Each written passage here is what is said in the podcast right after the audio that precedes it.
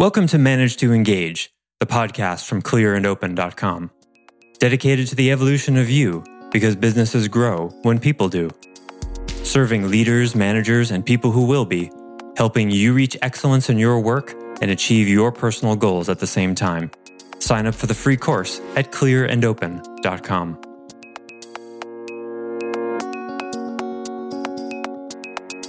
there needs to be a detailed analysis about what actually happened, accounting for the failure or the negative result. So it can be tricky to find the center between no blame at all, which throws out responsibility too. Hi, it's Joseph, and thanks for tuning in to Manage to Engage, the podcast from clearandopen.com. As you explore your own authentic power, you want to be aware of the ways in which you give your power away. Maybe you're shoring up your lack of authority by joining a group dynamic that gives you a sense of power. Of course, being part of groups is not intrinsically bad or anything, but unless you've forged yourself in the fires of loneliness, you will never know how you're leaking your power to others in order to remain a part of these groups. See where you're giving away your power so that you can gain more individually. This episode was originally recorded as part of the Claiming Self Authority course available at clearandopen.com. I offer weekly member webcasts, online courses, and mentorship because it's my truth that with the right tools, anyone can eliminate the people, money, and time problems holding them back in business. And I share parts of these webcasts and courses on this show because I want to help you too. If you're enjoying the show and learning from it, I'd love your feedback. If you're listening to the show on an Apple device, all you have to do is open the podcast app, view the full description of this episode, and click the link to leave a rating and review for the show. I'd appreciate it a lot. Thanks so much for listening. Let's start the show.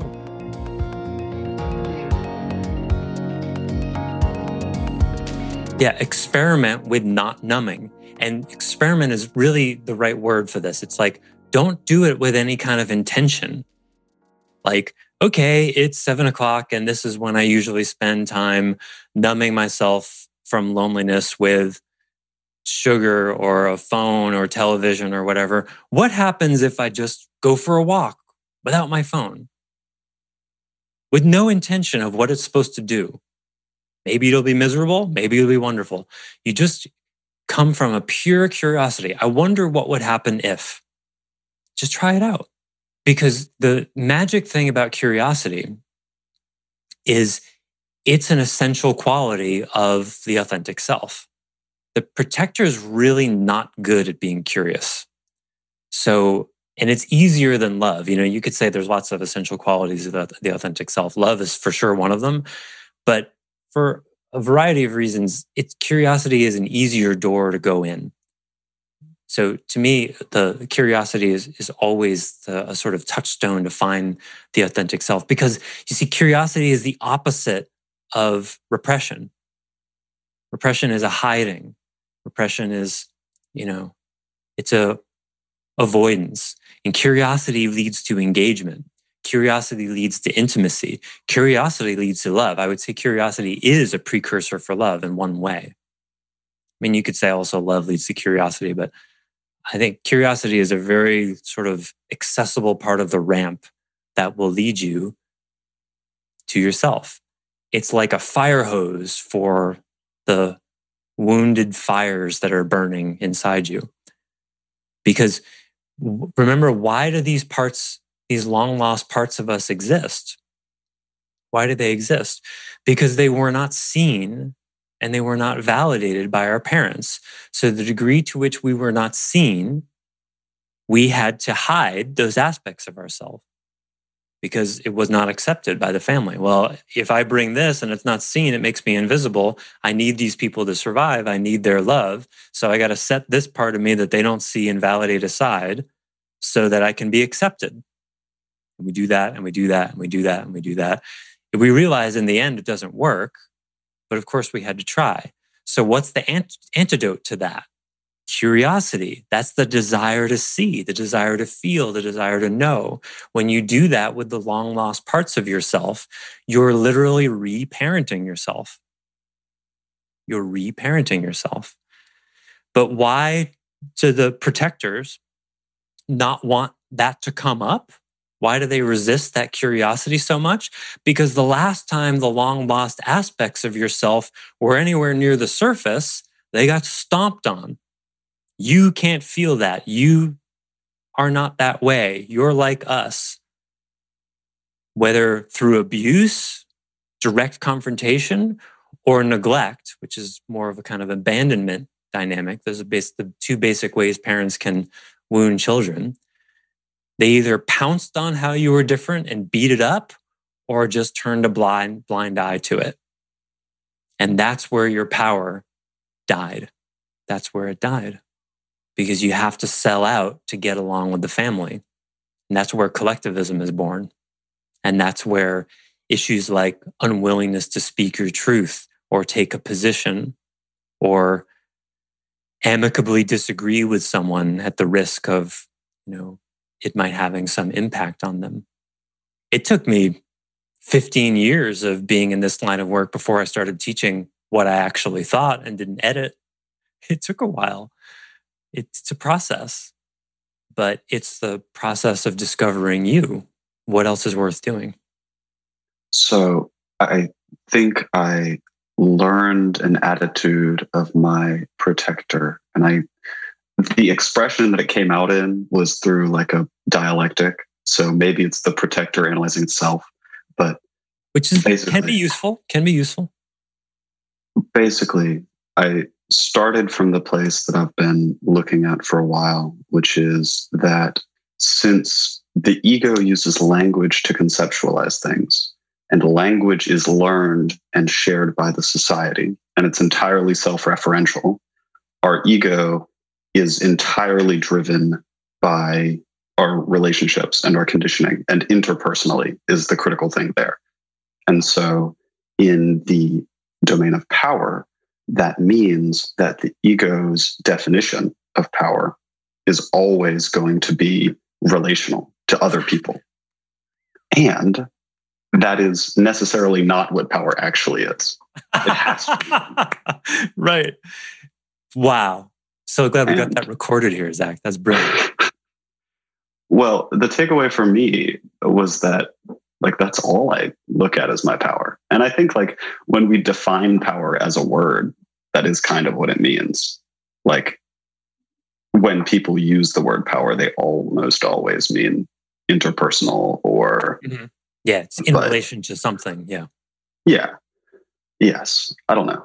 That was the realization that I came mm-hmm. to was yeah. Yeah. I get how that how important that is for you. Let me expand a little bit on the collectivism thing if I can. So Zach said something really important and he said it as usual, so succinctly. I don't want you to miss it.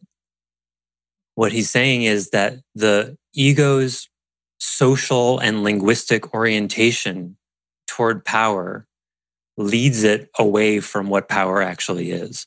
And that is exactly why we have such problems with collectivism in this world because and this by the way is it's also related to why people subscribe to conspiracy theories, which is very popular these days. And uh, Sarah asked me a few weeks ago to speak about conspiracy theories.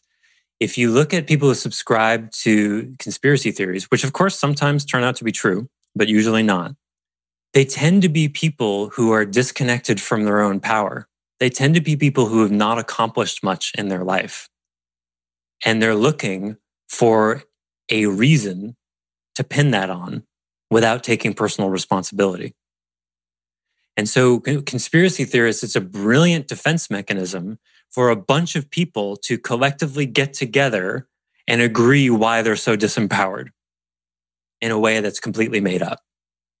But you don't have to be a conspiracy theorist to give your power away collectively. The, you know, still just what, six weeks ago, five weeks ago, that the insurrection of the Capitol building happened. A group of people who have felt so disempowered for years that they voted for a con man. You have to be disempowered to fall for a con man to begin with.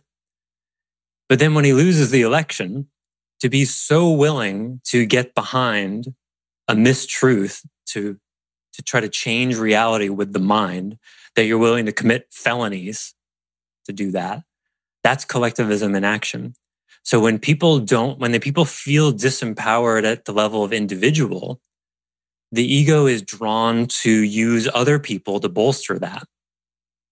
That's far more attractive than finding your power at the bottom of the well of your own aloneness, which is where it actually is.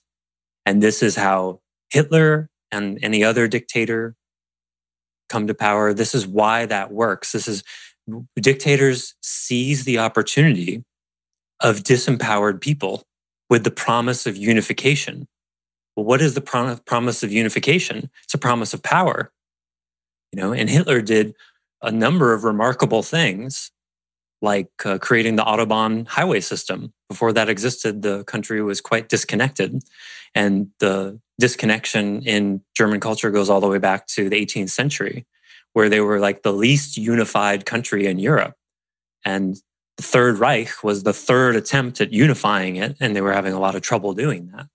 So there was the, the Zeitgeist, which is a German word appropriately. The Zeitgeist of, of Germany was a disconnected group of people. And it, said often in 1789, there were about 1800 different sort of city states within Germany. They all had their own beer, which was really cool, but there was not a cohesive whole. And that's what Bismarck tried to solve, and then Hitler, and, and so on. And then there was the wall built, you know, they were having unification problems. So, anywhere you see collectivism, you, it's an attempt for a group of egos to try to deal with that sense of disempowerment. And that's what happened with Trump.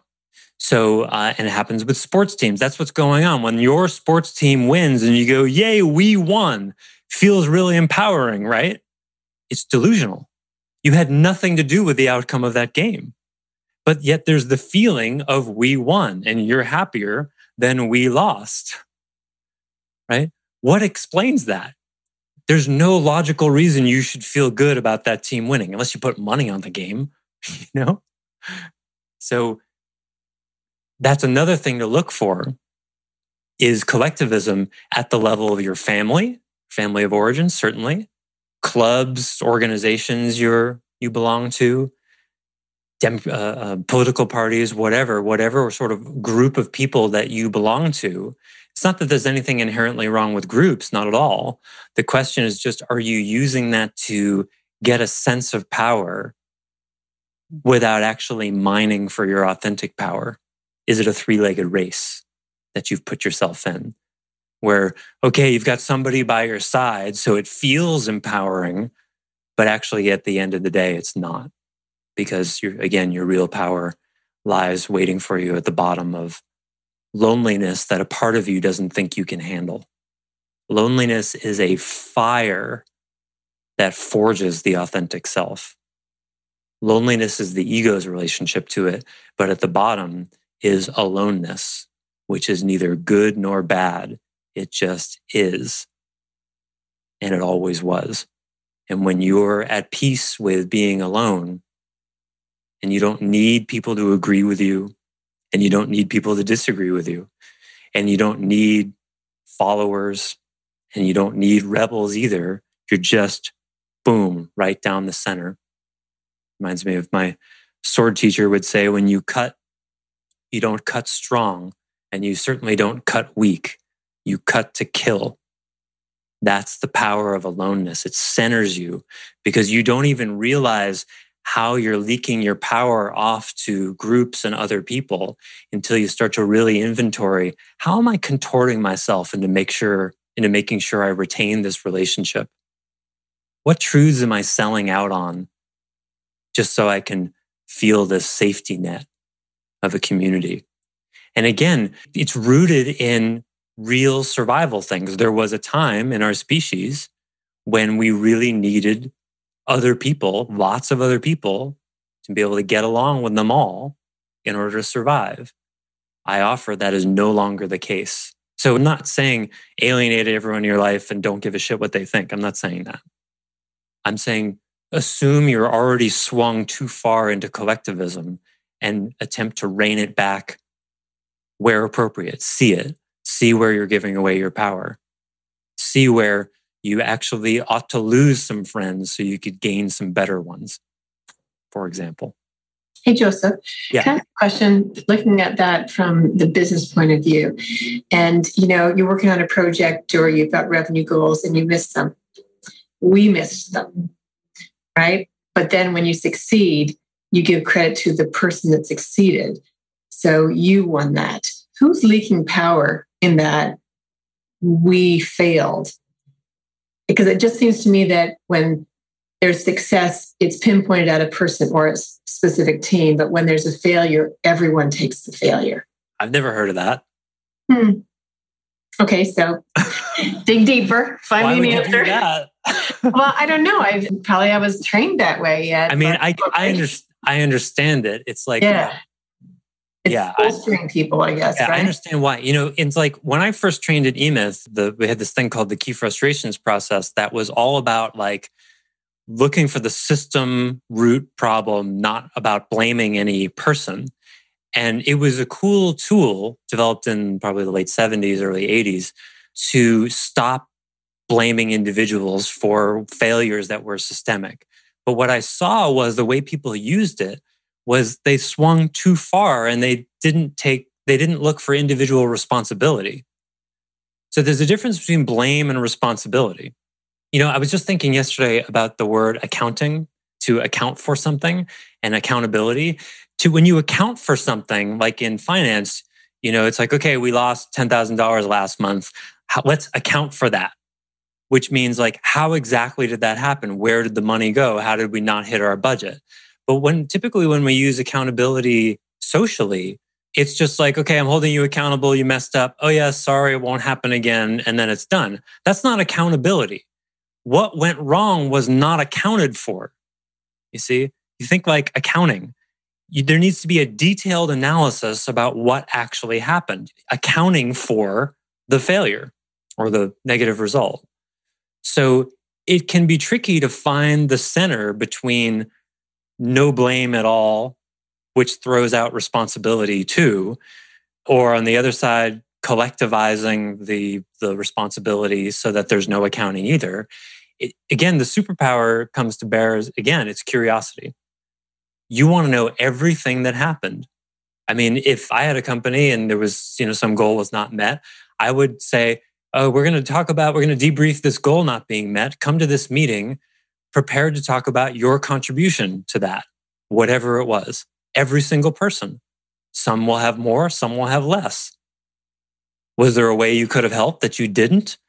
You know, but to me, responsibility must always be individualized. So the collect, the way to properly collectivize it, you could say is not to, but you could also say is for everyone in the collective to take their individual share of responsibility.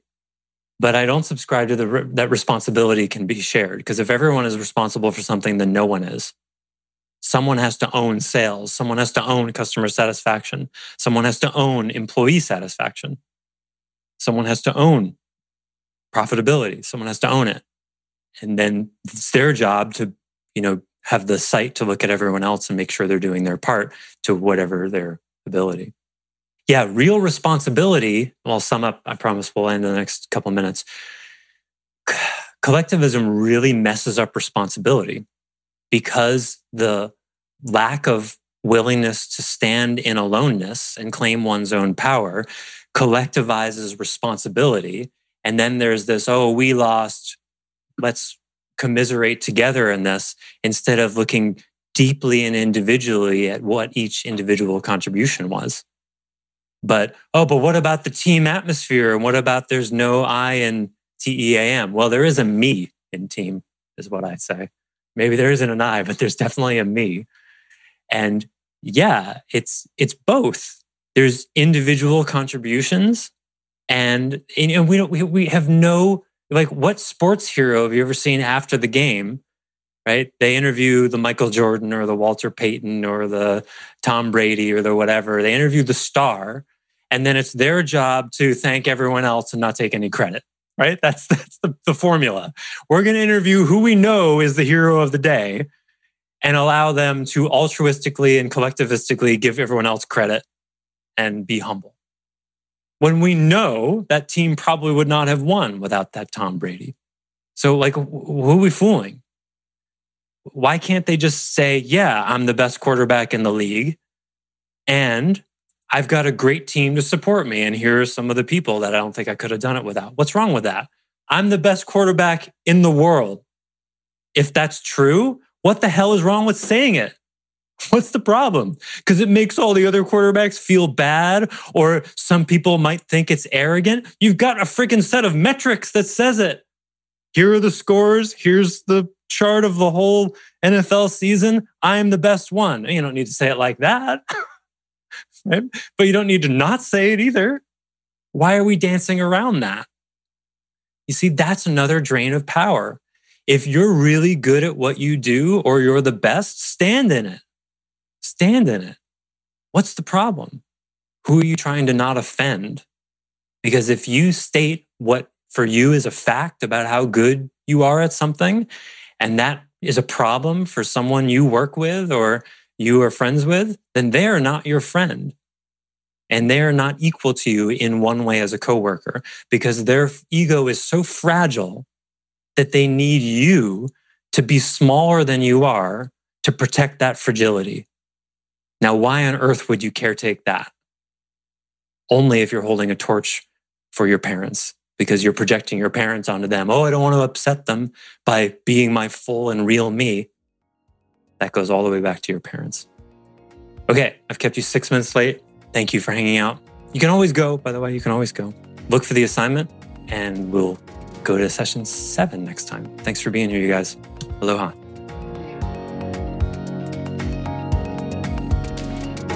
Thanks for listening to Manage to Engage, the Clear and Open podcast. Join us next week when you'll be a little bit closer to who you're destined to be. Until then, know that Clear and Open is dedicated to the evolution of you because businesses grow when people do. If you want to help the show grow, I'd appreciate you leaving a rating and review on iTunes. All you have to do is open the Apple Podcasts app, view the full description of the episode, and click the link to leave a rating and review. Or you can go to clearandopen.com slash review and it will bring you to the right place. If you're looking for more support on your journey, head over to clearandopen.com for even more tools, articles, and free resources. Thanks so much for listening. Bye for now.